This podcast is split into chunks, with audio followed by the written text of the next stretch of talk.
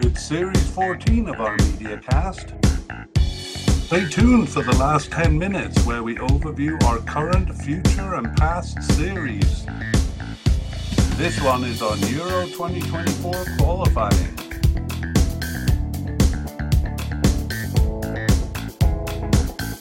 We're looking at Group E Poland, Czech Republic, Albania, Faroe Islands, and Moldova. Here we go. It's the International Soccer Preview by Soccer Files Canada. It's Series 14. I'm Kevin. And I'm Connor. And today we are looking at Group E for Euro 2024 qualifying. This group includes Poland, Czech Republic, uh, Albania, Faroe Islands, and Moldova.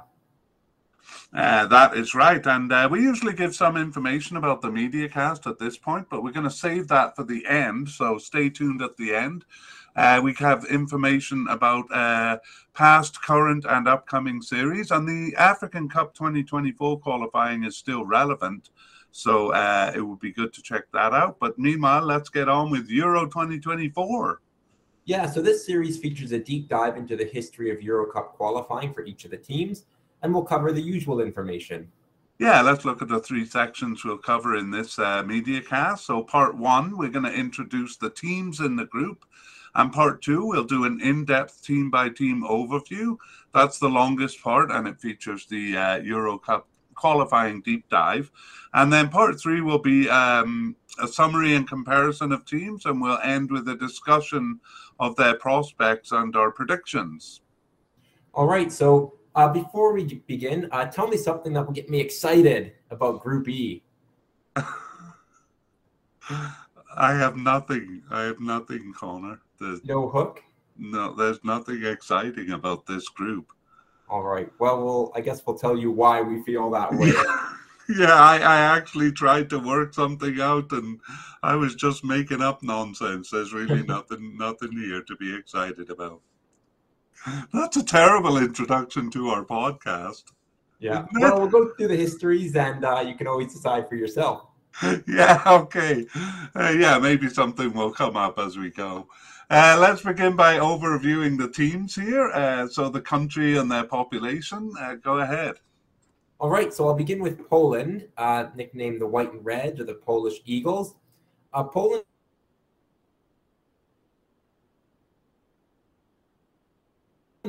um, and Poland is a large country in Central Europe. Uh, it's bordered by Germany to the west, Czech Republic and Slovakia to the south, and Belarus and Ukraine to the east. All right. Well, they'll be playing their uh, southern neighbors then in in this uh, qualification, the Czech Republic. Yeah, we'll talk about them next.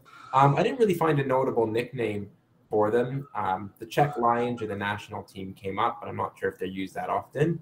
Mm-hmm. Um, anyways, Czech Republic has 10 and a half million people, and it's a landlocked uh, Central European country uh, surrounded by Germany, Poland, Slovakia, and Austria.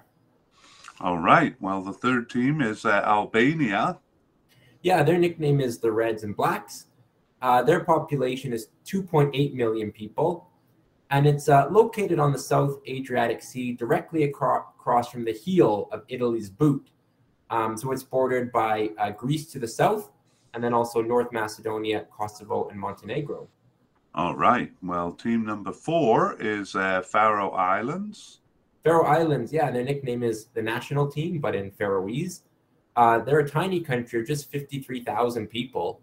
Um, and the Faroe Islands are a self governing territory of Denmark. Um, and the Faroe Islands are a set of small islands north of Scotland, uh, about halfway towards Iceland. Okay. And finally, we have Moldova. Moldova, their nickname is the Selection. Uh, they have a population of 3 million. Um, so very similar to that of Albania. Um, and it's a small country in Eastern Europe that's sandwiched between uh, Romania and Ukraine. That's right. Okay. Well, we've uh, uh, talked about all four uh, separately, but let's look at them uh, in comparison to each other here. Yeah. So the largest country um, is Poland with 38 million people. Um, it's a bit of a step down to Czech Republic, the next largest, uh, 10.5 million, and Poland's neighbors. Um, Albania and Moldova are around 3 million people each, Moldova slightly larger. And then finally, we have Faroe Islands with just uh, 53,000 people, uh, the smallest country by, by some measure. Right. Okay. Uh, well, that is actually the end of part one. So we're going to jump into part two, uh, the history of each team. And we'll start with uh, Poland here. So uh, their first international game was in 1921 and uh, we'll overview their participation and achievements. So they participated in the 1938 World Cup, but did not compete in their next qualification until 1958. Uh, from which time they have participated consistently. And they've entered every Euro Cup from its beginning in 1960. Uh, Poland had a strong period in the World Cup from the mid 70s to the early 80s, twice finishing third, which is by far their best result. Uh, this strength, though, uh, barely reflected in Euro Cups, where they failed to qualify for uh, any of the cups during that period, although they came close. Uh, otherwise, they had a minor peak in the first decade of the millennium. But since then, and arguably even during that period, uh, they've been fairly unimpressive. They seem to be in the midst of a third peak right now, but unlike their strength in the 1970s, this and the peak around 2000 are defined by more consistent qualification rather than by impressive finishes. Um, as far as the Euro Cup goes, their first uh, entry uh, was sorry, their first successful qualification was in 2008, and they've qualified uh, all four times since then, uh, passing the group stage only once there in 2016. Okay, let's uh, take a little bit of a closer look at their World Cup history. Yeah, so Poland withdrew from uh, World Cup 1934, but qualified and participated in 1938, uh, where they lost their single game, um, a famous loss to Brazil. Uh, after that, they failed to qualify until 1974. But 1974 began a strong period where they reached four World Cups in a row, passing the group stage every time and finishing third in both 1974 and 1982. They disappeared from 1990 until 2002, um, which was the first of two successful qualifications in a row, though they didn't pass the group stage uh, despite convincing qualification runs. Uh, it was exactly the same in 2018 when a promising qualification run uh, delivered only a group stage exit. Right, and uh, we'll take a closer look at the uh, 2022 campaign uh, in our recent uh, campaign section. Uh, but meanwhile, we move to an overview of the Euro Cup. So it's amazing that they failed to reach the Euro Cup during their strong period in the 1970s and early 80s. Uh, three times in a row, they came close to qualifying, including finishing tied with uh, the leader winners Netherlands in 1976, and then one point behind Netherlands in 1980. Uh, perhaps unlucky to have been grouped with the Dutch, who themselves were enjoying a strong period at that time. Uh, they also failed in the early 2000s despite reaching the World Cup twice in a row. And it took until 2008 though that would set, that would start, as we said earlier, a period of consistent qualification uh, only in 19, only in 2016, though, did they pass the group stage, the quarterfinals there proving their best result in Euro Cup competition. All right, now we go into a deep dive of the Euro Cup qualifying history. Take it away. All right, so Poland entered the first Euro Cup uh, in 1960, but were knocked out in the first round of two, uh, losing both legs to Spain. 1964 was worse, uh, losing both legs to Northern Ireland uh, in the first round of three. Right now, 1968 started uh, the group stage qualification, and they had a competitive campaign in the middle of the table. Uh, a tie in Luxembourg, though, damaged their campaign, and they finished tied on points with Belgium, but in third place behind them. In 1972, Poland exchanged points with all three teams for a second place finish uh, behind West Germany, who they tied at home. However, only the top finisher reached the four team tournament. 1974 saw them finish uh, third in the World Cup to initiate their strongest period, and it showed in a competitive campaign in Euro 1976. They exchanged evenly with group winner Netherlands um, and with third place Italy, but finished second, tied for points with the Dutch, but behind them on goal difference. All right. Well, 1980 was equally heartbreaking. Uh, they bested Netherlands, but again finished just behind them, uh, themselves bested by uh, third place East Germany. While they remained impressive in World Cup play until 1986, their 1984 Euro Cup campaign was ghastly. Uh, they bested Finland, but otherwise managed only a draw with the USSR. Uh, Portugal coming out of nowhere there to win the group. That third place finish uh, dropped to a fourth place finish in 1988, despite exchanging points with everyone in the five team group. At one point, uh, separated them in fourth place from second place Greece. 1992 began with a loss in England, but they went undefeated after that. Two points separated first from third, but again they came out on bottom. Uh, Ireland, who tied them 3 3 at home, was the second place finisher. Yes, 1996 saw the cup expand to 16 teams, but they weren't close to reaching it, uh, despite going undefeated at home. They finished in the middle of a tight pack in fourth place. In 2000, they finished tied on points with England.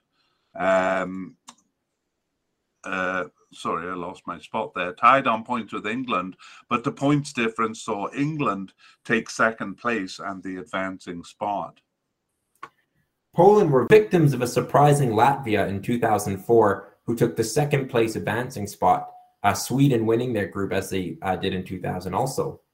Uh, finally, in 2008, they reached the Cup. The campaign was not without its falters. They lost at home in their opener and on the road to Armenia, but they were otherwise undefeated and finished first in a massive 18 group, uh, one point ahead of Portugal.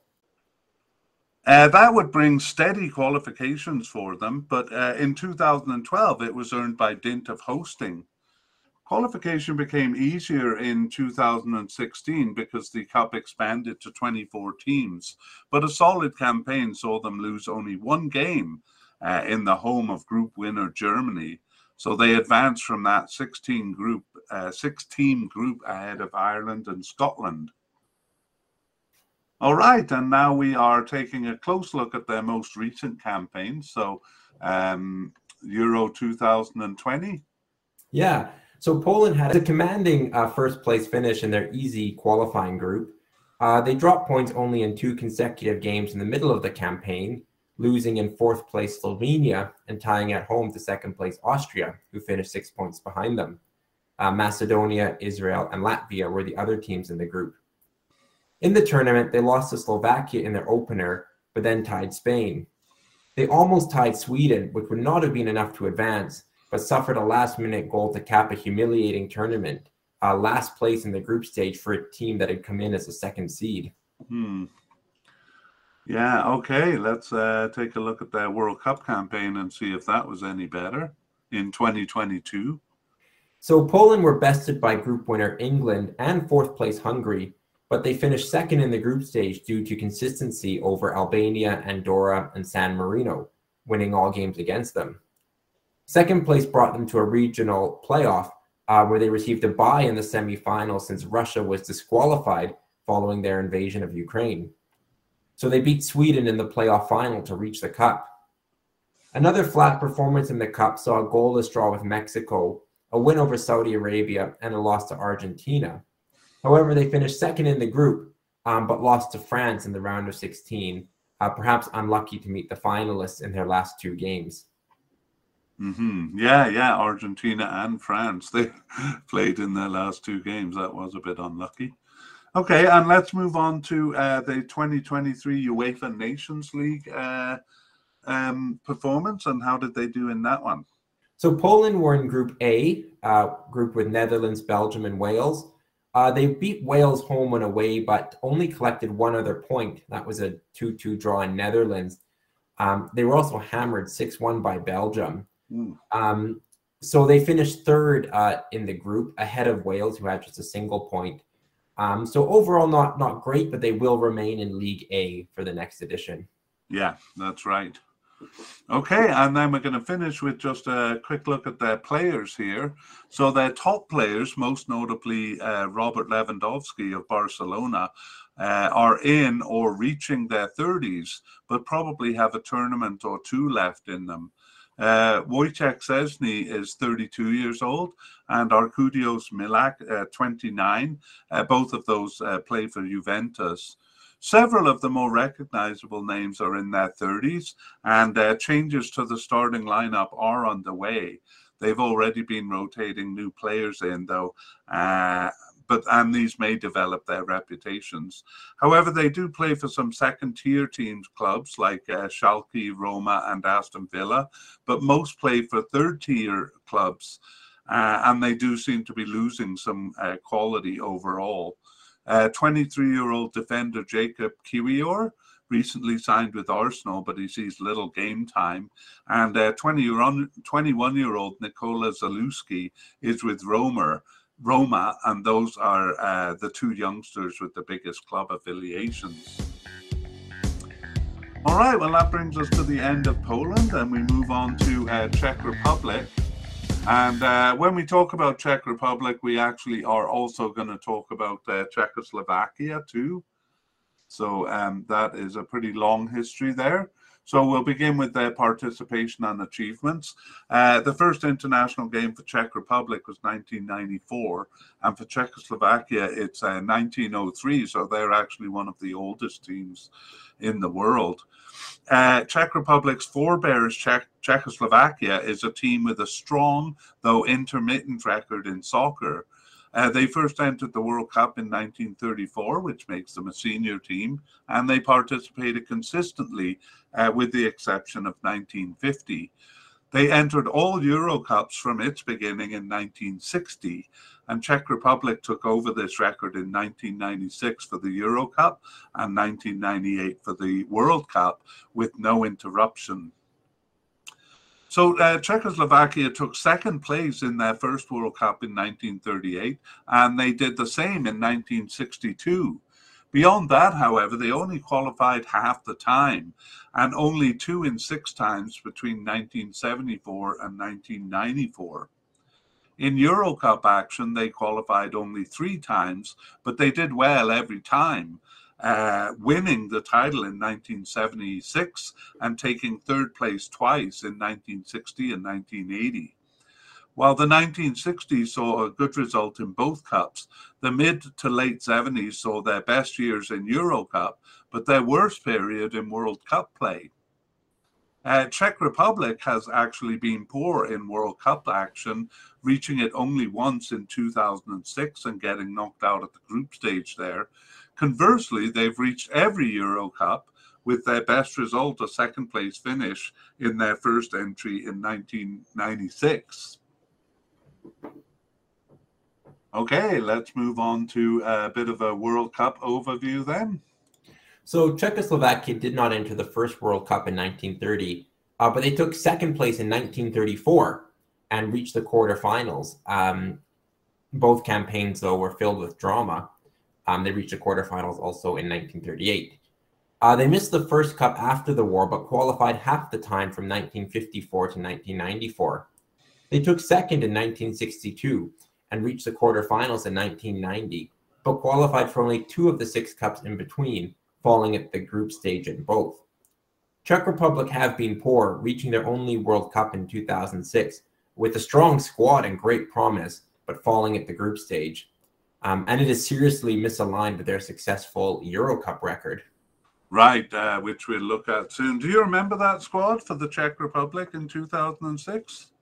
I, I do. I actually uh, kind of predicted them to win the tournament. Um, so uh, so strong was their squad, and so misplaced was my optimism. yeah, no, I understand, but that's uh, that's pretty funny because they, yeah, they didn't perform well. And uh, yeah, the odd thing about Czech Republic is how um, misaligned their World Cup and uh, Euro Cup uh, performances are. So let's overview the Euro Cup here. So uh, reaching the first Euro Cup in 1960 is more of an achievement than the third place finish there. That's uh, because only four teams were involved in the final. Uh, it remained that way until 1980, making it hard to reach and Czechoslovakia failed to do so over the next three campaigns. However, they won the last four team edition of the Cup in 1976, which was their best result. Uh, they finished third in the first eight team edition in 1980, but then didn't qualify after that. Thus, they never finished lower than third place in the three of nine tournaments that they reached. The tournament expanded to 16 teams in 1996 um, and to 24 teams in 2016. Czech Republic reached them all, passing the group stage four of seven times. They reached the final in their first campaign in 1996 and reached the semi final in 2004. Every second cup, they're knocked out at the group stage. All right, so pretty interesting difference between Euro and uh, World Cup there, hey? Yeah.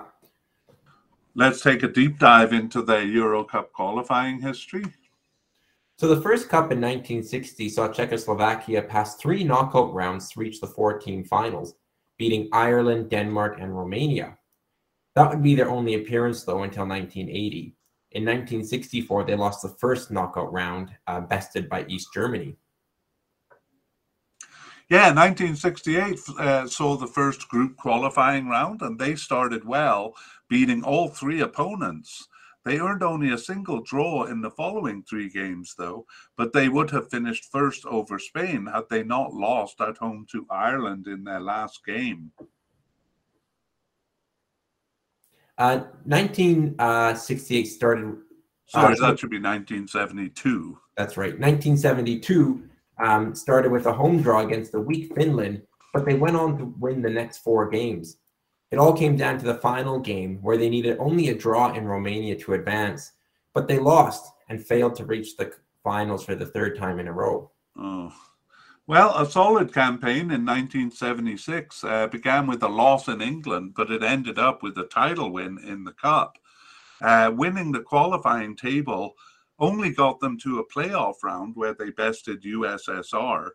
Uh, first place in the group was enough to directly qualify for the newly expanded tournament in the in 1980, the following tournament, and they did so, uh, winning all games except for an away loss to second place France. And uh, 1984 featured just one loss, but ties with all four other teams in the group including Cyprus, meant a third place finish, although it was ahead of Italy. Another tight finish in 1988 saw them sandwiched between group winners Denmark and Wales. Their only loss was away to last place Finland, costing them the campaign. 1992 was the last tournament for Czechoslovakia, but France handed them two of their three losses, condemning them to second place, though ahead of Spain. Right. Um, well, Czech Republic came into being for the newly expanded Cup of 16 teams in 1996, and they would go on to qualify for every Cup in stark contrast to their World Cup record, uh, where they qualified only for one Cup. Uh, in 1996, a very tight six group team, or six team group, I should say, ended with the top three separated by just one point. Uh, Czech Republic won all games at home, but did themselves no favors on the road, tying Malta and losing their only game in Luxembourg. And yet they finished on top of that three way tie. Um, they would go on uh, in that tournament to lose in the final in extra time. Yeah, that was to West Germany. Yeah, okay. Uh, do you remember it? I actually don't. Yeah, I uh, I looked it up, but I, I remember also that West Germany won in England. Um, you know, kind of deepening that rivalry between Germany and England. Right. Okay. Uh, 2000 right. uh, seems impressive, winning all games um, until the quality of the opponents is revealed. Scotland finished second and Estonia in third in a decidedly weak group. But they remained almost as consistent in 2004, suffering only a draw in Netherlands to take top spot again. Yes, well, uh, Germany was expected to win the large seven team qualifying group in 2008. But despite losing to them at home, uh, Czech Republic's consistency saw them through in first place. 2012 was much weaker, though. Uh, they struggled uh, in the campaign, uh, which opened with a home loss to Lithuania, and they finished in the end 11 points shy of Spain, though in second place. So that earned them a playoff spot, which they comfortably won over Montenegro to keep their perfect record of uh, qualifying for the Euro Cup intact. 2016 saw them lose to both second place Iceland and third place Turkey, but they won the group, winning all other games except for a, a shameful home draw with Latvia. Yeah, last place Latvia. Okay, well, let's uh, take a closer look at their most recent campaign in 2020. So, Czech Republic won all games at home, uh, even beating uh, group winners England. Um, it was solid enough to comfortably take second in qualifying, despite losing on the road to Kosovo and Bulgaria. Uh, their only points um, on the road were a win over last place Montenegro. In the tournament, they opened with the win over Scotland, featuring a stunning goal from the halfway line. Uh, do you remember that? Yeah, I do for sure by uh, Patrick Schick. That's right. Um, and then they tied Croatia before losing to England, which caused them to finish third, uh, third in the group stage, um, on the bottom of a, a two-way tie for second with Croatia. Um, however, it was enough to advance. Um, surprisingly, they beat a, a, steamrolling Netherlands in the round of 16 before falling to Denmark uh, in the quarterfinals. All right, that's the 2020 Euro Cup, and we'll move on to the World Cup, where strangely they never qualify. Let's see if they did this time. So it was a competitive campaign, um, but uh, it ended up being third place in the qualifying group, uh, tying at home and losing away to Belgium and Wales. Um, so both those teams finished ahead of them, um, but they otherwise won uh, their games over Estonia and Belarus. Um, their 2020 uh, 2021 Nations League record, however, earned them a spot in the playoffs, but they lost at the semifinal stage in extra time to Sweden. All right, so yet another failed campaign for the World Cup. And we'll finish here with a look at the 2022 23 UEFA Nations League. They were in League A there. Yeah, they were in League A, and it started promisingly with a, a win over Switzerland and then a, a tie at home to Spain but they lost their remaining four games. Um, Portugal was also in the group, um, so they actually finished bottom in League A and will be and have been relegated to League B for the next edition. Mm, well, that doesn't bode well for uh, for this campaign, does it? No, but um, their Euro campaigns, just going through their history, they they are impressive with a lot of first place finishes as well. I, I was quite impressed. Yeah, yeah, it's it's really shocking the difference between that and the World Cup campaign. It's as if it's a different country.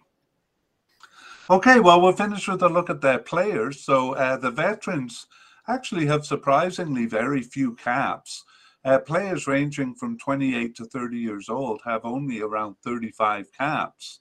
28 uh, year old uh, uh, Souček being the exception with 57 caps.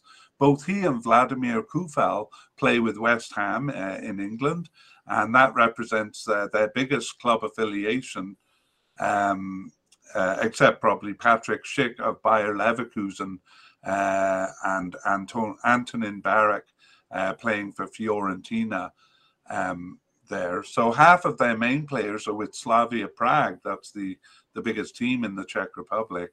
And while it is a respectable team and actually might mean good cohesion on the national team, uh, it's a far cry from 2006, where they had players with top European clubs.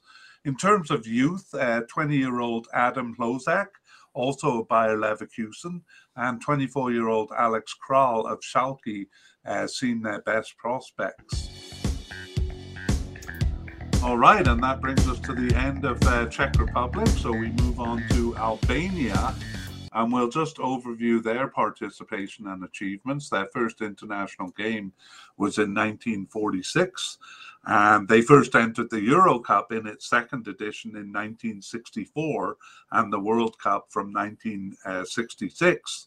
Actually, their entry was not accepted by FIFA in 1970, and they missed three tournaments in a row World Cup and Euro Cup from 1976 to 1980, but uh, since participated consistently.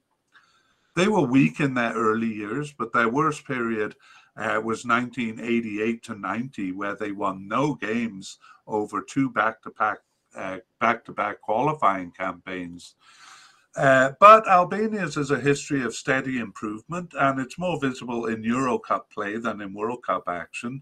They've only recently been finishing in the top half of the table, and their best result, reaching the Euro Cup in 2016, was not because the Cup had expanded to 24 teams. Uh, it was because of their performance.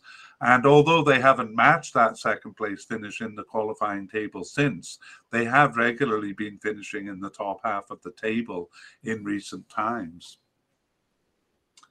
Okay, let's go to a bit of a closer look at their World Cup history.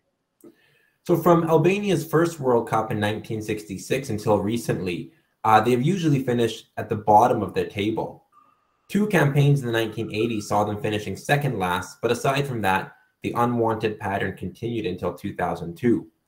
They have improved since, finishing mostly second last until 2018 when they finished third of six.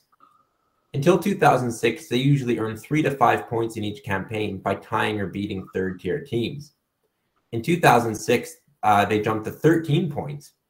Some good results became the norm with ties against higher quality teams, especially in 2010, and they've become since become competitive with third tier teams, finishing in the top half of the table in both 2018 and 2022. All right. Well, in Euro Cup qualifying, they uh, were weak. It's pretty much the same pattern here. Uh, weak in the early years, but the last time they finished bottom of a group there uh, was in 1992. Uh, since then, they have impressed with some good results at the game level, but only in 2008 did they avoid second last place. Uh, as we saw, 2016 was their most impressive campaign, and regardless of the Euro Cup expanding, uh, they reached it going undefeated on the road and finishing in second ahead of Denmark, not even requiring a playoff to qualify for the Cup. However, they were knocked out at the group stage there, but they did beat and finish third over Romania. 2020 was a step back, though, finishing fourth of six in their qualifying group and uh, not reaching the cup. So we take a deep dive into their Euro Cup qualifying history. So Albania did not enter the first Euro Cup in 1960, but they did enter the second. They faced Greece in the first of three knockout rounds and advanced when their neighbors to the southeast withdrew. They lost 4 0 in Denmark in the first round of the second leg and won one and winning 1 0 at home did not earn them much joy as they went out on goal difference that would arguably be their most competitive campaign until the next century. All right, I'm going to get all academic on you here. 1968 would also see a Pyrrhic victory. That's actually the region from where that term originates, uh, where their only point was a tie with West Germany in the final game to spoil uh, West Germany's campaign. 1972 saw a similar game level, uh, or saw similar game level wins at home a tie with Poland and a win over Turkey, but for the same bottom of the table result. And in 1976 and 1980, as in the World Cup in between, uh, they didn't enter. For Albania, it was more of the same in 1984 with home ties against West Germany and Turkey. Uh, but in 1988, they did not even enjoy game level success and finished bottom of the table again a home win over Iceland were their only points in 1992. This would be their uh, their last finish at the bottom of the table, though, uh, in Euro Cup qualifying. Yeah, uh, 1996 was more competitive. Uh, two wins over Moldova and a home draw with Bulgaria meant that they could avoid uh, last place by not losing to Wales in the last game. They tied and finished amidst the bottom three separated by one point. Uh, Wales at the bottom there, believe it or not. Um, yeah, not Moldova as one might expect. Moldova finished in fourth place there. Wow. Uh, 2000 saw them take points off all teams except second place Slovenia, and again finished second last ahead of Georgia. Uh, 2004 saw them undefeated at home, but losing all on the road, once again finishing second last ahead of Georgia.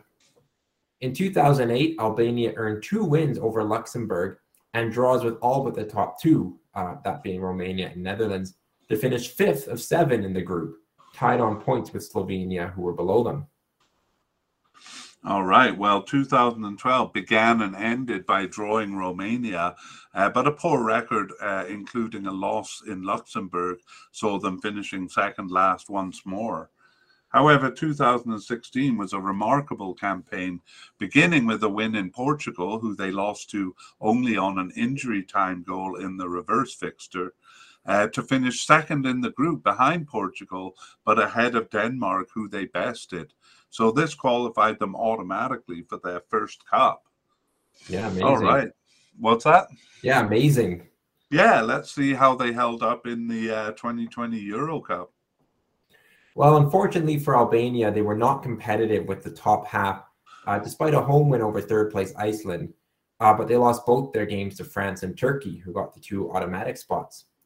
They dominated Moldova and Andorra to finish fourth, but suffered an embarrassing home draw with the latter. Um, that home draw with Albania coming in their uh, second to last game, or yeah, home draw with Andorra. Andorra, yeah, uh, yeah. Well, I guess it was a bit much to expect them to uh, to finish second again, but still a bit of a disappointing result. Let's see if it was any better in the 2022 World Cup. So, despite entering as a fourth seed, um, they finished third uh, in the 16 group stage winning all games against the teams below, including third seeded Hungary, but losing uh, all games to the teams above, uh, that being England and uh, Poland. So third place, but they did miss out on the uh, the playoff spot, though only by two points behind Poland. Yeah, a pretty respectable campaign, and actually Hungary has proven uh, pretty good in recent times. So uh, finishing ahead of them is quite good. Uh, let's take a look at the 2022 uh, 23 UEFA Nations League. They were in Group, uh, sorry, in League B there. Yeah, they were in League B. They were grouped with Israel, Iceland, and Russia, um, but Russia was disqualified after the Russian invasion of uh, Ukraine. So, although Albania picked up just uh, two points, um, tying both against Iceland, but losing both against Israel, um, they remained in League B because Russia's disqualification meant uh, Russia was relegated in last place and not them. Right. Okay, well, let's finish with uh, kind of a look at the players, an overview, I guess. And uh, okay, well, the recent uh, selection for the March 2023 qualifiers had only one player with a domestic club. Uh, though few of them uh, play for first or even second tier European clubs, they do have goalkeeper Thomas uh, Strakosha. Uh, he's a backup keeper at Brentford in England, and Berat uh, Djimsiti at Atalanta in Italy. Uh, also, captain Amir Abrashi is at Grasshoppers, a respectable club in Switzerland. more promising is the incoming youth, 21 year old Armando Broja at Chelsea and 21 year old Kristjan Asllani. Uh, he's on loan at Inter Milan. And 23 year old Marash Kumbula uh, is at Roma in Italy. What do you think, Connor?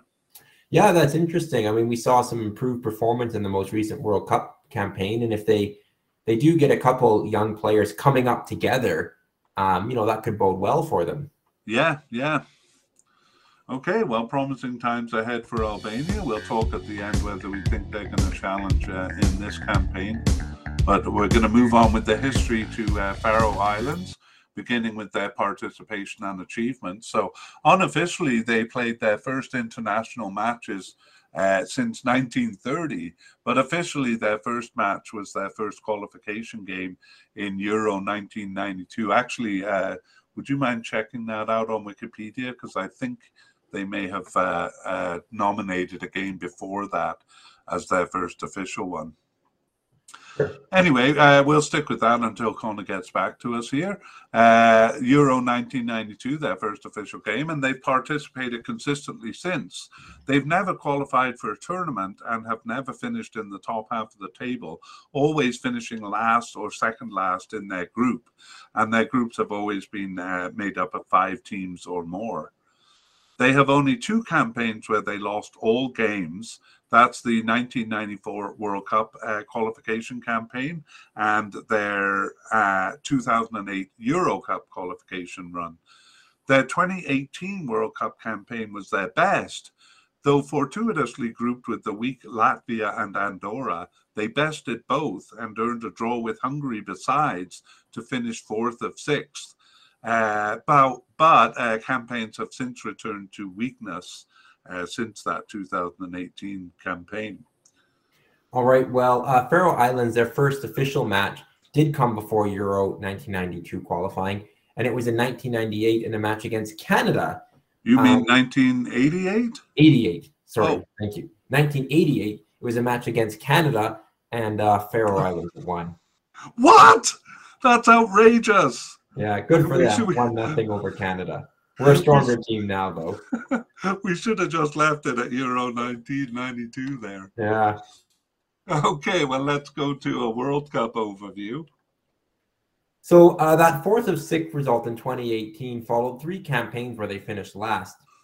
Uh, they finished second last the other half of the time and count their progress at the game level, though their goals uh, their goals against count from campaign to campaign is also a measure of their strength or weakness. Most points have been earned have been earned against low level teams, uh, with the draw against Austria their only result really above that. Okay, well, let's take a look at the Euro Cup uh, overview. And it was also Austria who fell victim to them in their first official match, or actually in their first game of the 1992 campaign. So I feel a bit better about Canada because they, they beat Austria in their first official game or their first qualifying match. Um, yeah, so that was a 1992 Euro campaign, which they uh, they won their first game, and that establishes immediately a better record in Euro qualifying compared to the World Cup campaigns. Um, in most campaigns here, they took points off uh, teams usually of similar level, uh, but they do have some scalps here, uh, climaxing with two wins over Greece in 2016. Uh, they were the only points of that campaign, and it never amounted to a good result uh, really at the campaign level. Uh, they've never never risen above second last in Euro Cup qualification. All right, so now let's uh, take our deep dive into Faroe Islands uh, Euro Cup qualifying history. So, as mentioned, their first Euro tournament in 1992 began with a bang. Not only did they beat Austria at home, but they tied in Northern Ireland in their third game Perhaps that raised expectations uh, they would be a competitive team, but they lost their next game 7 nothing and all games after, not scoring again and finishing bottom of the table. Yeah, 1996 uh, spared them the fate uh, of finishing at the bottom as they were grouped with uh, an even weaker team, San Marino. Uh, two wins over them were the only points of the campaign, though. In 2000, uh, they were competitive at the game level, tying Scotland, also tying Bosnia Herzegovina and Lithuania. But it was more admirable still in that they lost no games by more than a two-goal margin, except for the first, uh, except for the first game, which was against the unlikely Estonia. Uh, their goals against record was a respectable 1.7 goals allowed per game. 2004 opened with another draw against Scotland, uh, their neighbors directly to the south, but that would be the only point they would get for a last place finish far behind Lithuania. 2008 was their worst campaign, losing all 12 games in the seven team group. Again, grouped with Lithuania, they finished behind them and sixth place Georgia. Their goals record was a dismal uh, 3.58 uh, goals against per game the only time they've gone above three uh, since their first two campaigns. Yeah, that is uh, three and a half goals a game. Uh, not so good. Okay, 2012 saw a tie with Northern Ireland and a win over second place finishers Estonia, uh, both of them at home, uh, but it was still a last place finish in the group. Uh, and 2016, um, they finished out of last place ahead of Greece, who they beat twice for their only points of the campaign. All right, and we'll go directly to the uh, Euro Cup 2020 qualifying campaign. That's their most recent in the Euro Cup. Yeah, and this campaign was poor. Uh, they finished fifth of six in their qualifying group, ahead of Malta, who they exchanged home wins with, um, but they only finished ahead of them um, on away goals. Um, a poor campaign um, meant that they took no points off Spain, Sweden, Norway, or Romania. However, they did have a respectable goals against record of 2.6 per game. Yeah, and I'm just noticing that we'll have to take that away from them too because it was actually uh, uh, three goals uh, against per game. So, not a good goals record in mm. that campaign either. Okay, let's uh, move on and see if they did any better in uh, World Cup 2022 qualifying. Uh, so Faroe Islands bested Moldova, who they meet again here, to finish fifth in the qualifying group ahead of them. But they otherwise lost all their games uh, to Denmark, Scotland, Israel, and Austria. Yeah, okay. Uh, finally, we look at the 2022-23 UEFA Nations League campaign. They were actually in League C there, so a step above League D.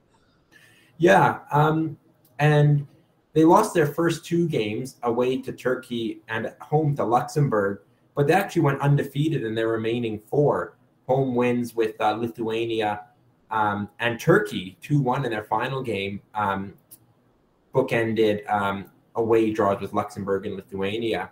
So it was a record of two wins, two draws, and two losses.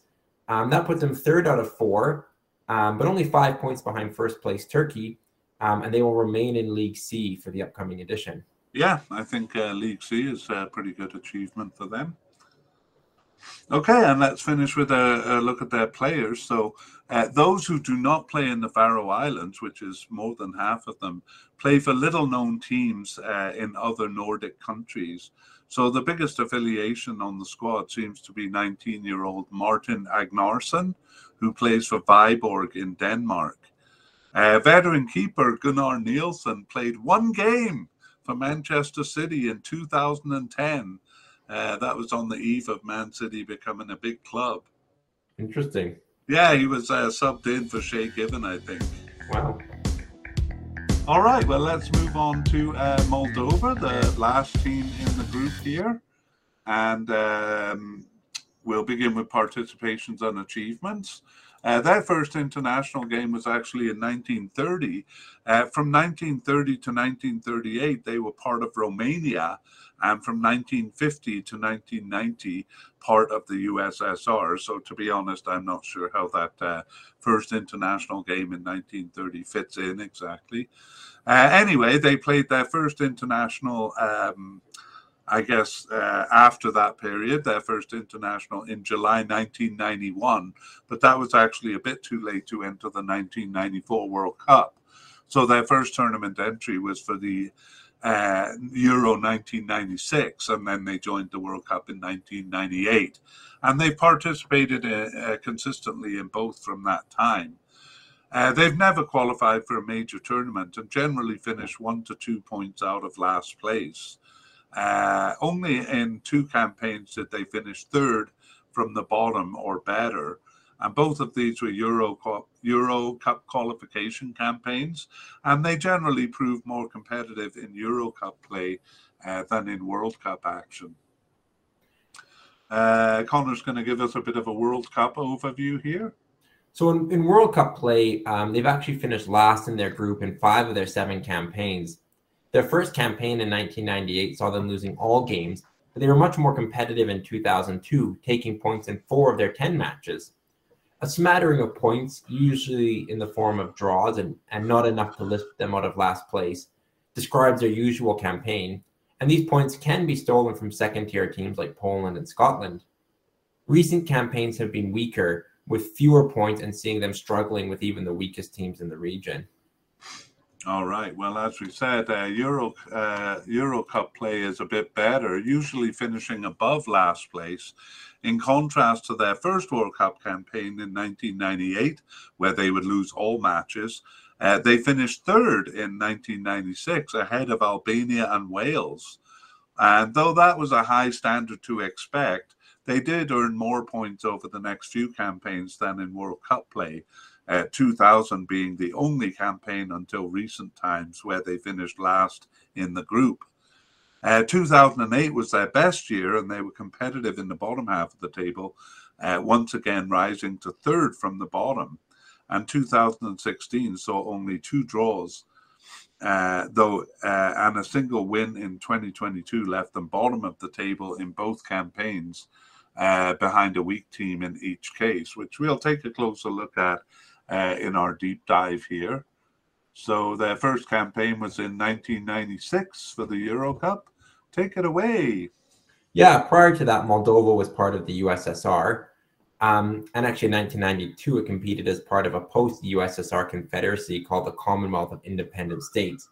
Um, but that uh, organization, uh, as a soccer entity at least, was short lived. So, 1996 was their first uh, tournament as an independent nation. And Moldova started with a bang, winning their first game in Georgia and their second in Wales. Right. However, they lost all games after that until the last one, uh, where they again beat Georgia. Ironically, they finished in fourth behind Georgia, but uh, one point ahead of both Albania and Wales. Um, Wales suffered their worst campaign of their history there. Mm-hmm, yeah. Uh, okay, well, uh, that set a high bar, and they were unable to meet that over the next two campaigns. Uh, still, four draws over their 10 games in 2000 was respectable. It included home and away draws with Northern Ireland, and uh, in the last game, a draw with Turkey, who would have otherwise tied Germany at the top of the table. So they kind of spoiled Turkey's campaign there. Uh, as far as it was for Moldova, though, it was a last place finish uh, but only one point back of Northern Ireland. 2004 saw them getting only two results over their eight games, but they were both wins, uh, including at home to Austria. That left them fourth of fifth uh, above Belarus, who they also beat at home.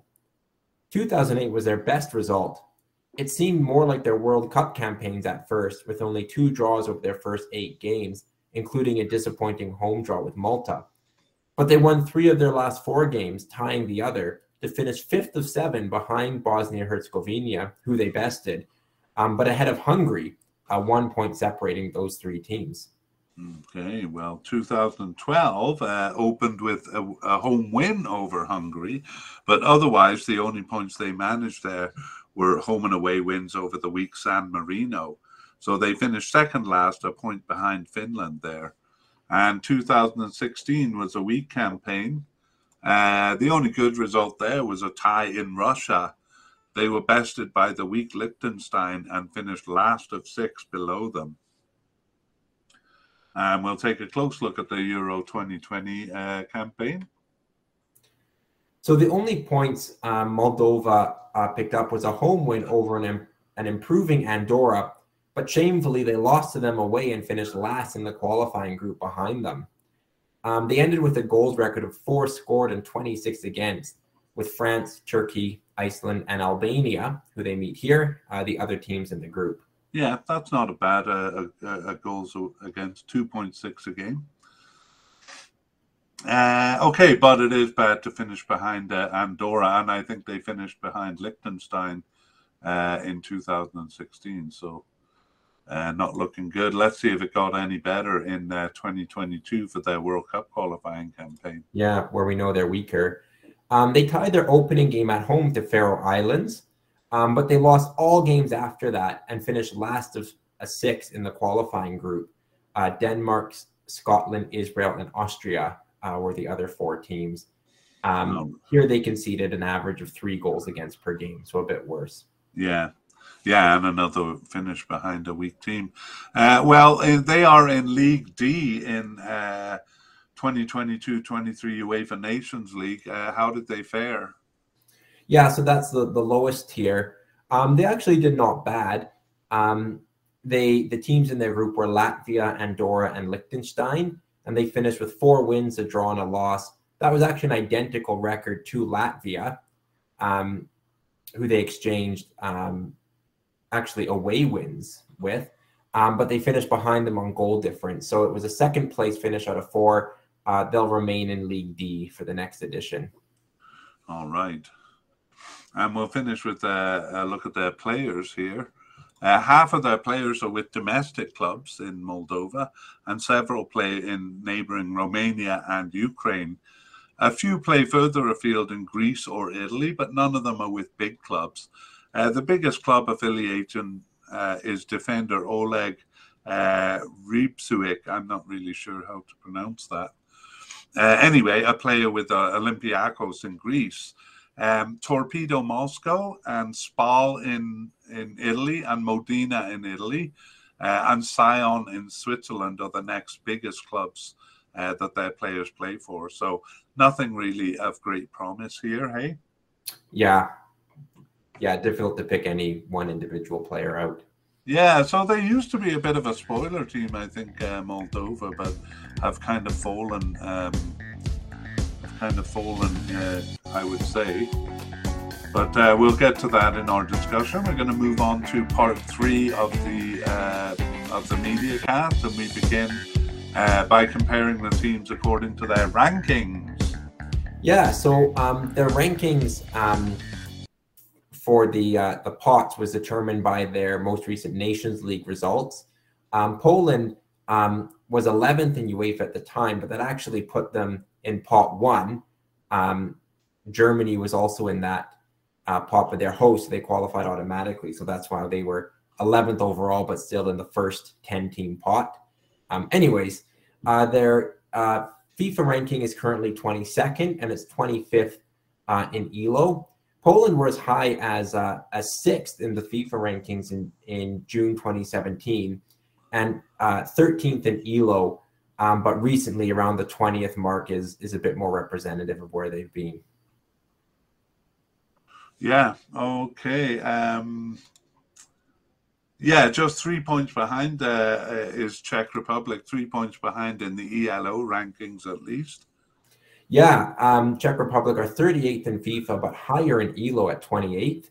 Um, they've actually mostly been higher in ELO for much of the last several years, um, where their FIFA rank has kind of bounced around the 40s, but they've been in the 30s in ELO. So behind Poland, uh, as you mentioned. Yeah, yeah, Poland uh, kind of reaching World Cups uh, more regularly there. Uh, how about Albania, uh, pot three? So they were 27th in UEFA at the time of the draw, which kind of puts them right in the middle of the pack. Uh, their current world ranking is 66th in FIFA, 72nd in ELO, um, and that's been pretty consistent for the last several years. Yeah, so that kind of leaves them in an isolated group uh, behind the top two, but uh, fairly well ahead of the next two.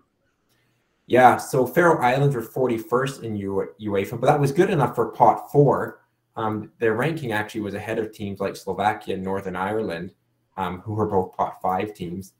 Um, their world ranking is 123rd in FIFA, 134th in ELO. That actually did break um, into the top 100 um, between 2016 and 2018 in the FIFA rankings, uh, but they've always been lower in, in ELO, where 134th, which is their current, is actually kind of their all time high. Yeah, to me they seemed a bit uh, over uh, overrated in the uh, FIFA rankings there, or maybe it's more that Moldova uh, seem a bit underrated. How how do they look? Moldova were 51st out of um, or in UEFA uh, out of 55 teams, so there's just four below them. Um, their world ranking is 174th in FIFA, 153rd in ELO. It's only about 20 places different from Faroe Islands and ELO but a full 50 places lower than them in the in the FIFA rankings. Um, and uh, yeah, their FIFA ranking has has kind of consistently seen them in that like 150 to 170th mark um, for at least the last five years. Yeah, but they were uh, uh, uh looking good around uh, 2014, They're almost breaking the 100 uh, mark in ELO rankings and actually breaking it in FIFA rankings. Yeah, no, that's a good point. Um, we mentioned kind of their recent form as being a bit of a fall, so that that is what we're seeing there in the rankings. Yeah, exactly. Okay, well, we're going to go through the uh, head-to-head records in uh, in each of these, and uh, we'll kind of um, leave Czechoslovakia out of it here and just uh, focus on the modern ones. So we're uh, organizing this in terms of who has the winning record. so we begin with Poland. Yeah, so Poland uh, has a record of six wins and two draws against Albania, no losses. Yeah, their last meeting was actually uh, recently in the 2022 World Cup qualifying round. Uh, Poland won both legs there. Uh, Poland have never met the Faroe Islands, um, but they have played Moldova four times, winning three and drawing one. Yeah, last time was in 2014 World Cup qualifying, so not that relevant. Uh, let's move on to Czech Republic. Czech Republic has a winning record against Poland, um, but it's close two wins and one loss from their three meetings. That's right. They exchanged uh, wins in 2020, 2010 World Cup qualifying and last met in uh, 2012, the 2012 Euro Cup. Uh, Czech Republic have not previously played Albania. They've played Faroe Islands four times and won all four. Yeah, and most recently in, in the year 2000, so a long time ago. And then Czech Republic have met Moldova twice and have won both of those matches. Yeah, that was in 2004, and they won uh, one of those games 5 nothing. All right, moving on to Albania. Uh, Albania have never met Faroe Islands. This will be their first time, but they have met Moldova four times and have a, a perfect record. Yeah, uh, four wins there, and two of them were in the 2020 Euro Cup qualifying uh, not long ago, and uh, they won two nothing and four nothing there. And then Faroe um, yeah. Islands um, have met Moldova um, twice. Um, Faroe Islands has a better record of a win in the draw. Yeah, and that was very recently in 2022 World Cup qualifying, where we saw that uh, uh, that allowed Faroe Islands to um, finish ahead of Moldova. Moldova last place in that group. Okay, let's take a look um, at uh, the odds, and we'll actually begin with uh, the pots that they came from. Yeah, so I guess two things stand out. First is that Poland are bottom of pot one, and Czech Republic are near the top of pot two, so they're actually pretty even in terms of of their pots and their UEFA rankings. And then the second thing that stands out is that Albania Faroe Islands and Moldova all come from the bottom half of their pots, so are kind of considered, you know, weaker teams uh, from their pots. Faroe Islands and Moldova, in particular, are both second bottom uh, in their pots. Um, so I think it it points to um, probably weaker teams overall in this group. Yeah, that gives us uh, some justification for not being able to come up with a theme. Have we thought of one yet? No, but maybe one will emerge with our uh, our discussion. Yeah, I, I, did feel like through the uh, through the histories there that there are a couple of teams here that perform a bit better in Euro Cup, or sometimes a lot better in Euro Cup qualifying than in uh, uh, World Cup qualifying. So that may make it a bit more interesting.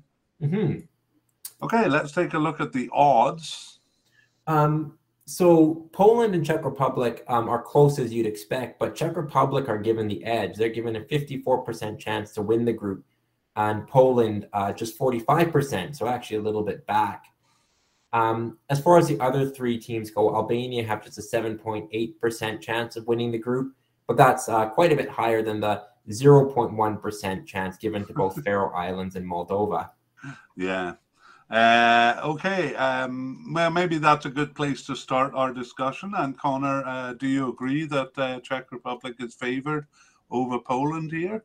I, I actually don't agree. Um, I know Czech Republic are a very strong Euro qualification team, often winning their groups ahead of stronger teams. But um, even though Poland, we, we commented, they were a little bit flat in the World Cup, but they still did get to the last 16.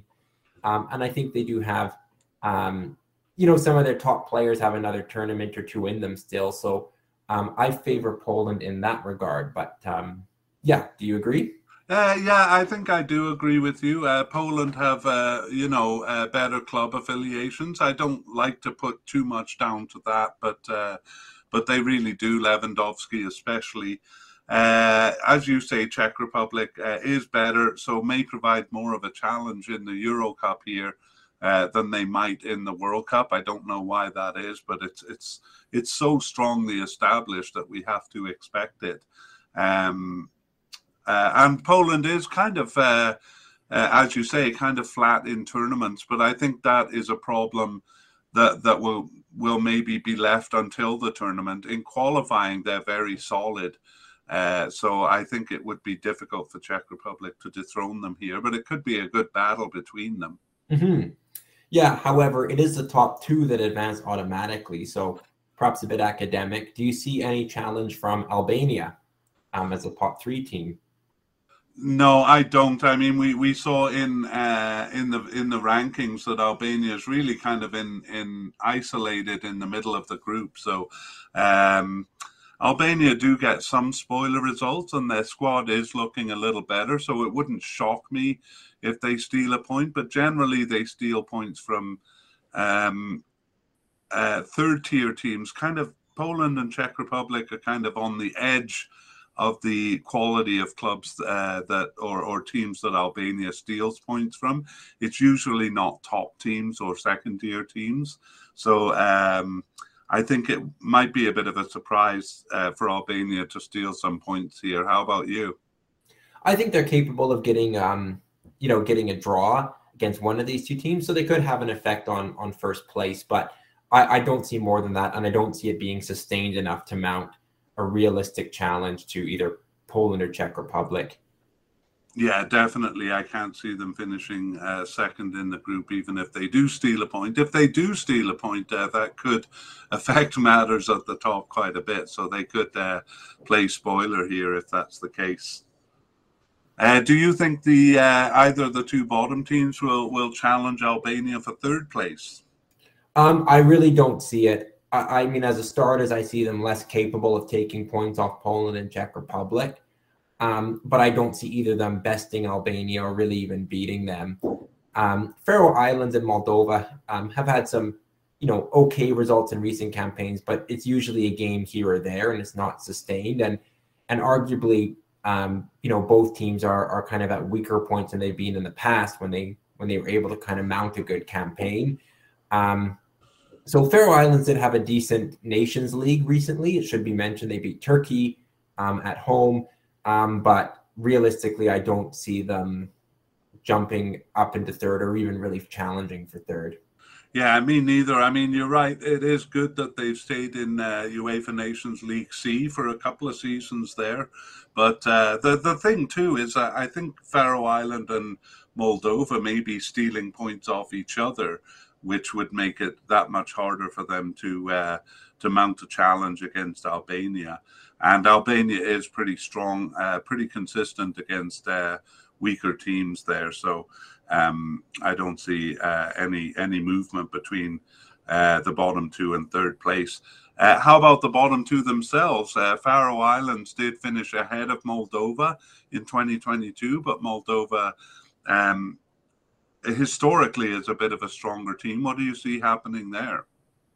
I, I see Faroe Islands being the better team um, and and finishing fourth over Moldova. I mean, I wouldn't say I'm I'm strongly favoring them, but Faroe Islands they do seem to beat, you know, with decent regularity some of the the very feeble teams, San Marino, um, you know, Gibraltar, teams like that, Andorra, and and that's elevated them to Nations League C level. I think Moldova are in that category now of a feeble team. Um, I mean, even in UEFA rankings, they're in the bottom five grouped in with Andorra, San Marino, Malta. Um, so I, I don't see Moldova um, finishing ahead of Faroe Islands. So again, the, the, games between them could be competitive. Yeah, I agree. Uh, it would require a, a, recovery in Moldova's form uh, to finish ahead of Faroe Islands here. And we looked at the squads uh, briefly. Um, I don't see anything in Moldova's squad that really would would uh, improve the form that they've been showing now for for several campaigns. So we saw they finished not only behind Faroe Islands, but uh, um, I can't remember who it was, Liechtenstein and Andorra, was it? Yeah. You know, finishing behind those groups, so uh, it really would would require a jump in their form. So, um, yeah, I agree with you on that one. But uh, I feel that you haven't been clear at all. Uh, your opinions are going in every which direction. So I'm afraid I'm going to have to pin you down, Connor, here and say, give it to me straight. How is this group going to turn out? Well, we talked about this group perhaps not having much of a surprise, not much of a hook. Um, and I see the group basically finishing in pot order. Poland ahead of Czech Republic, though those being kind of the undisputed top two. Then Albania is third. Um, I think you could see Moldova ahead of Faroe Islands, not only with a good Moldovan campaign, but perhaps if Faroe Islands put in a particularly weak campaign. Um, but in general, I have to say Faroe Islands fourth and Moldova last. Okay, well, I agree with you on that. And yeah, just like you, I think uh, Poland and Czech Republic could uh, exchange positions at the top, but neither slipping into third place. And uh, Faroe Islands and Moldova, uh, same thing. They could exchange positions, but not rise up to third place. So uh, that's maybe what made it difficult for us to find a. Uh, find a hook here. Finally, I ask you: Have you seen anything, anything that we might have used as a hook? I think what you mentioned, them being a bit better in Euro campaigns, might might lead to some surprises, but um, but really, uh, it's a bit of a stretch in this one. I gotta be honest. Okay, well, I do think the opening set of games uh, is a bit of a hook because it, it pits the top two uh, or the, the teams that we think are going to finish top two against each other and also the bottom two. So I don't know the results. Uh, so I'm going to predict them here, and then you're going to fill us in on what actually happened. Mm-hmm. All right. So the first game was Czech Republic home to Poland. Yeah. Um, gee, I mean, we've just given Poland the uh, edge in the group, and yet uh, I kind of see uh, Czech Republic winning here. Uh, I think I'm going to go 1 1 uh, favoring Czech Republic here. Uh, Czech Republic did pull out the win, uh, 3 1 over Poland. Uh, they were actually 2 0 up after three minutes um, and uh, 3 1. So, yeah, possibly, uh, you know, an edge to Czech Republic in that battle. All right. Who got the goals there? Uh, Krejci, Cvancara, and Kuchta for Czech Republic, and Szymanski for Poland. Oh, okay. Uh, well, the next one is Moldova and uh, Faroe Islands. So this uh, uh, may um, uh, dictate what's going to happen between them. Um, we have said uh, Faroe Islands uh, have a better chance of finishing ahead of Moldova, so I think a draw is possible. But I just think at home, uh, Moldova is going to beat Faroe Islands. I'm going to go 2 1 Moldova here. Well, this is probably Moldova's best chance for, for points. Um, it was a 1 1 draw. Um, but for Moldova, it was a salvage draw. Their equalizer coming on an 87th minute penalty. Wow. Okay, well, that definitely gives Faroe Islands the edge in that battle. And uh, we move to the second set of games Moldova versus Czech Republic. Uh, I think in the past, Moldova might have had a chance of getting something out of this game. They, they were a bit of a spoiler team uh, I'll, have been at times, but not now. I'm going to say 2 nothing Czech Republic. Uh, it was actually a nil-nil draw. Um, so Czech Republic um, unable to follow up on their uh, their great first result with Poland, dropping points um, to Moldova, which maybe swings things back in Poland's favor. We'll see. Yeah, definitely a bit of a lapse there by Czech Republic, or perhaps uh, Moldova finding uh, a bit of that old form. Uh, I wonder if Poland can do the same thing, uh, or or Albania can do the same thing in Poland. Um, so uh, I didn't really think Albania would be able to challenge the top uh, teams, and certainly in Poland, I don't think they'll be able to. So I'm going to go with two nothing Poland here. Uh, it was one nothing Poland, so Albania competitive, but uh, not enough to take any points. All right. So where does that leave us in the table? It leaves us Czech Republic four points, Poland three, Moldova two, Faroe Islands one, Albania nothing. Yeah, so, uh, Faroe Islands and Albania have only played one game each. Right. Okay. And Moldova uh, two draws, which is uh, I think better than we predicted. Yeah, though the draw at home with Faroe Islands might be disappointing for them. Yeah, that's true. That's true. Uh, okay, well, the next set of games are in uh, on June seventeenth, and I'm going to let you predict what you think is going to happen here. We begin with Albania at home to Moldova. I'm going to say Albania solidify their their their uh, kind of middle of the pack spot where we see them, third out of five, with a two nothing win over Moldova. Right. I think uh, Moldova's result at home against Czech Republic was great, but uh, to me that uh, that doesn't mean that they would get anything out of this game. I agree. Two nothing Albania. And we also have Faroe Islands playing at home to Czech Republic. Uh, we've talked about Faroe Islands at times having a very respectable goals against average. I think they'll be quite competitive in this game. Um, but I think Czech Republic will be desperate to bounce back and will do so. I'm going to say 2 1 Czech Republic. Yeah, I mean, I think Czech Republic will be uh, nervous about dropping points here, and Faroe Island uh, can surprise at home. Um, I'm tempted to see a tie as a possibility, but not really. But a uh, good point about the goals against. Uh, I'm going to agree with uh, one nothing Faroe Islands there. All right. Okay, well, that brings us to the end of this media cast, and so uh, we will uh, be back for Group F. Oh no, what what is this? Group C. We'll be back for Group D.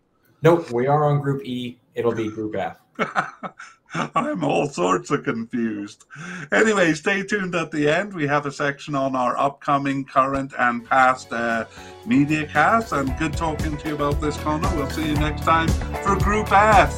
Group F. See you then. All right, we'll finish the podcast today with a look back on what we have covered until now, with a particular focus on which media casts are still relevant. Uh, following that, no, wait, prior to that, we're going to look at what is upcoming over the rest of the year because I think that uh, may be of more interest. So uh, we'll put a graphic up with all of this information, both uh, past, current, and present, on the YouTube version, and we'll also include it in the show notes. So um, let's take a look at upcoming series. So right now we're on series 14 and I'll give a bit more information about that too. But Series 15 will be a shorter version of Series 14, the uh, 2024 Euro qualifying series. So rather than the detailed history, uh, it'll have a short summary of each team in the group and a section on their recent form. So from there, uh, part three of Series 14 uh, will be the same in both the short and long series. That's a comparison of teams through rankings, odds, and head to head records, as well as Kevin O'Connor's discussion, and ending with a review of the first two sets of games that were played in March 2023. Uh, after this uh, Euro 2024 qualifying, 16 and 17, Series 16 and 17 will be a preview of the 2023 Gold Cup uh, that tournament is set to start on June 24th, 2023. So we plan to put out uh, those podcasts or those media casts in late May or early June. So Series 16 will focus on the groups and teams, and Series 17 will focus on the players of each team. Uh, qualification is actually taking place through the CONCACAF uh, Nations League currently, uh, but we don't intend to do a series on qualification for the CONCACAF Gold Cup there. Uh, during the summer, we are planning a series on uh, CONMEBOL, that's uh, South American World Cup 2026 qualifying. That begins in September 2023. Uh, we also may get an early start on Asian Cup 2023, uh, although that's due to start later in January 2024. Uh, in the fall, we're going to preview the early rounds of AFC World Cup 2026 qualifying. Uh, that'll take place in October and November, so we'll do it uh, prior to that. And this will actually give us a first look at some of the weaker teams in the Asian region, which we haven't covered uh, yet.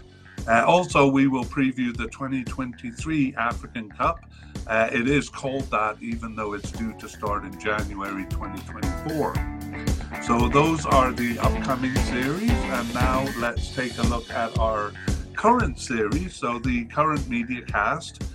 We call it a media cast because it's available with visuals on YouTube and it's available as a podcast.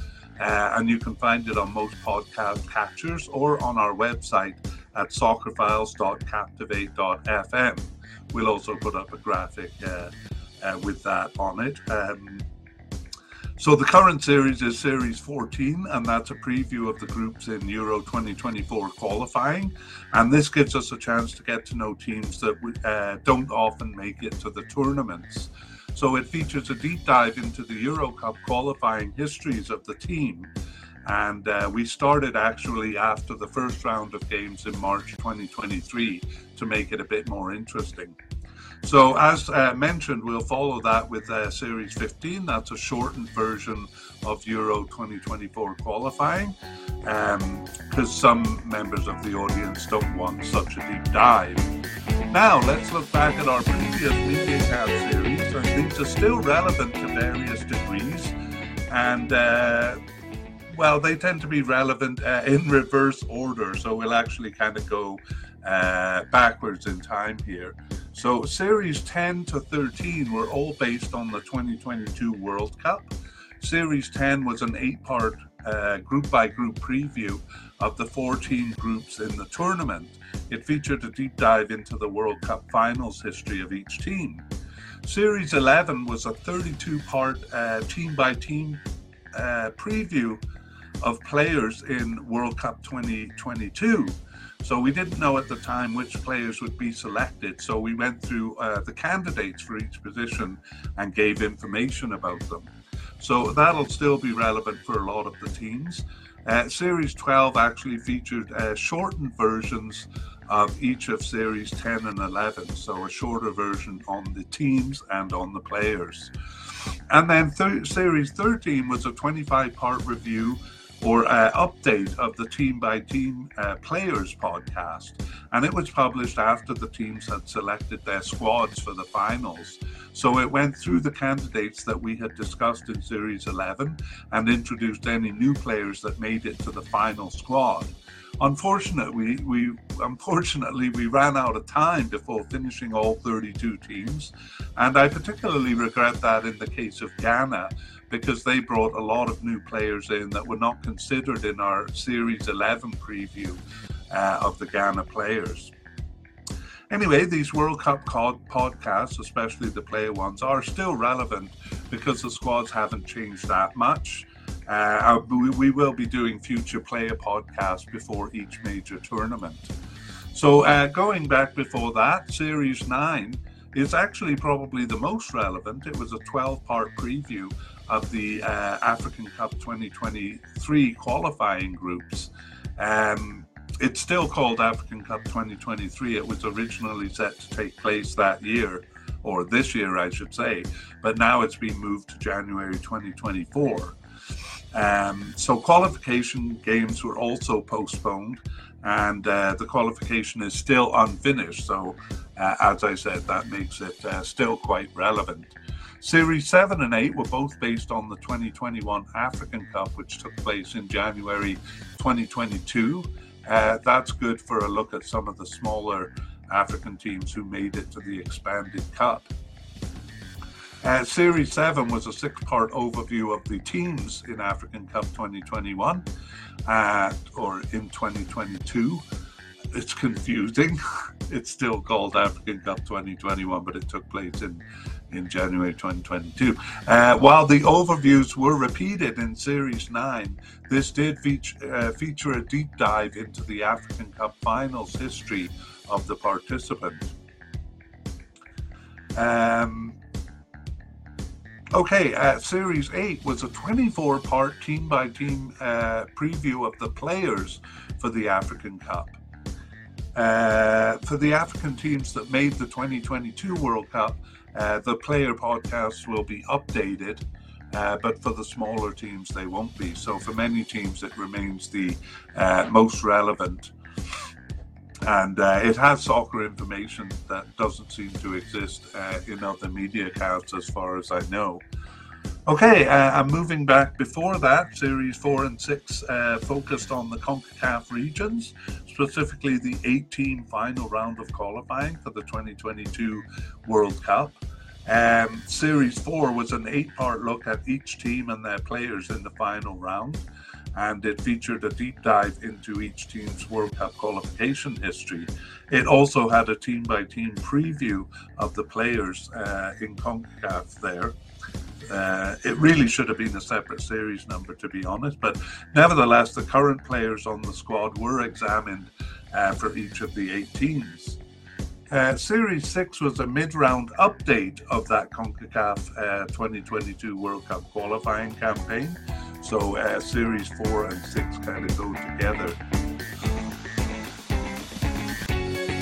Okay, Series 5, that's in between the two CONCACAF series um, was a preview of the Asian uh, World Cup qualifying final round. So this was just a two-part series on each of the 16 groups that made it to the final round of World Cup qualifying in the Asian region. So this remains relevant for all Asian teams that didn't reach the World Cup. But for Iran, Japan, South Korea, and Saudi Arabia, uh, Series 10 uh, uh, in their World Cup um, introduction is more current. Series 3 was a four part preview for the groups for Gold Cup 2021 in the CONCACAF region. And this remains relevant for some of the smaller teams in the tournament, but again, those who participated in the World Cup um, uh, were updated um, after that. Series 2 uh, was a two part preview of the groups for Copa America 2021 in the South American region. So that again remains relevant for the smaller teams in the region, but the teams that made the World Cup were updated in Series 10. And our first series uh, was a preview of the 2020 Euro Cup played in 2021. Again, uh, teams that reached the 2022 World Cup were updated there. Um, and it, it, did feature a deep dive into uh, Euro Cup finals history. So, um, uh, again, for the smaller teams that uh, we haven't covered since, it remains relevant. Okay, I think that brings us to the end. So, uh, keep your eye out for the graphics on the show notes or uh, on the YouTube. And I hope you join us for the upcoming series and uh, even go back and review some of the old series until we update them again. Bye bye.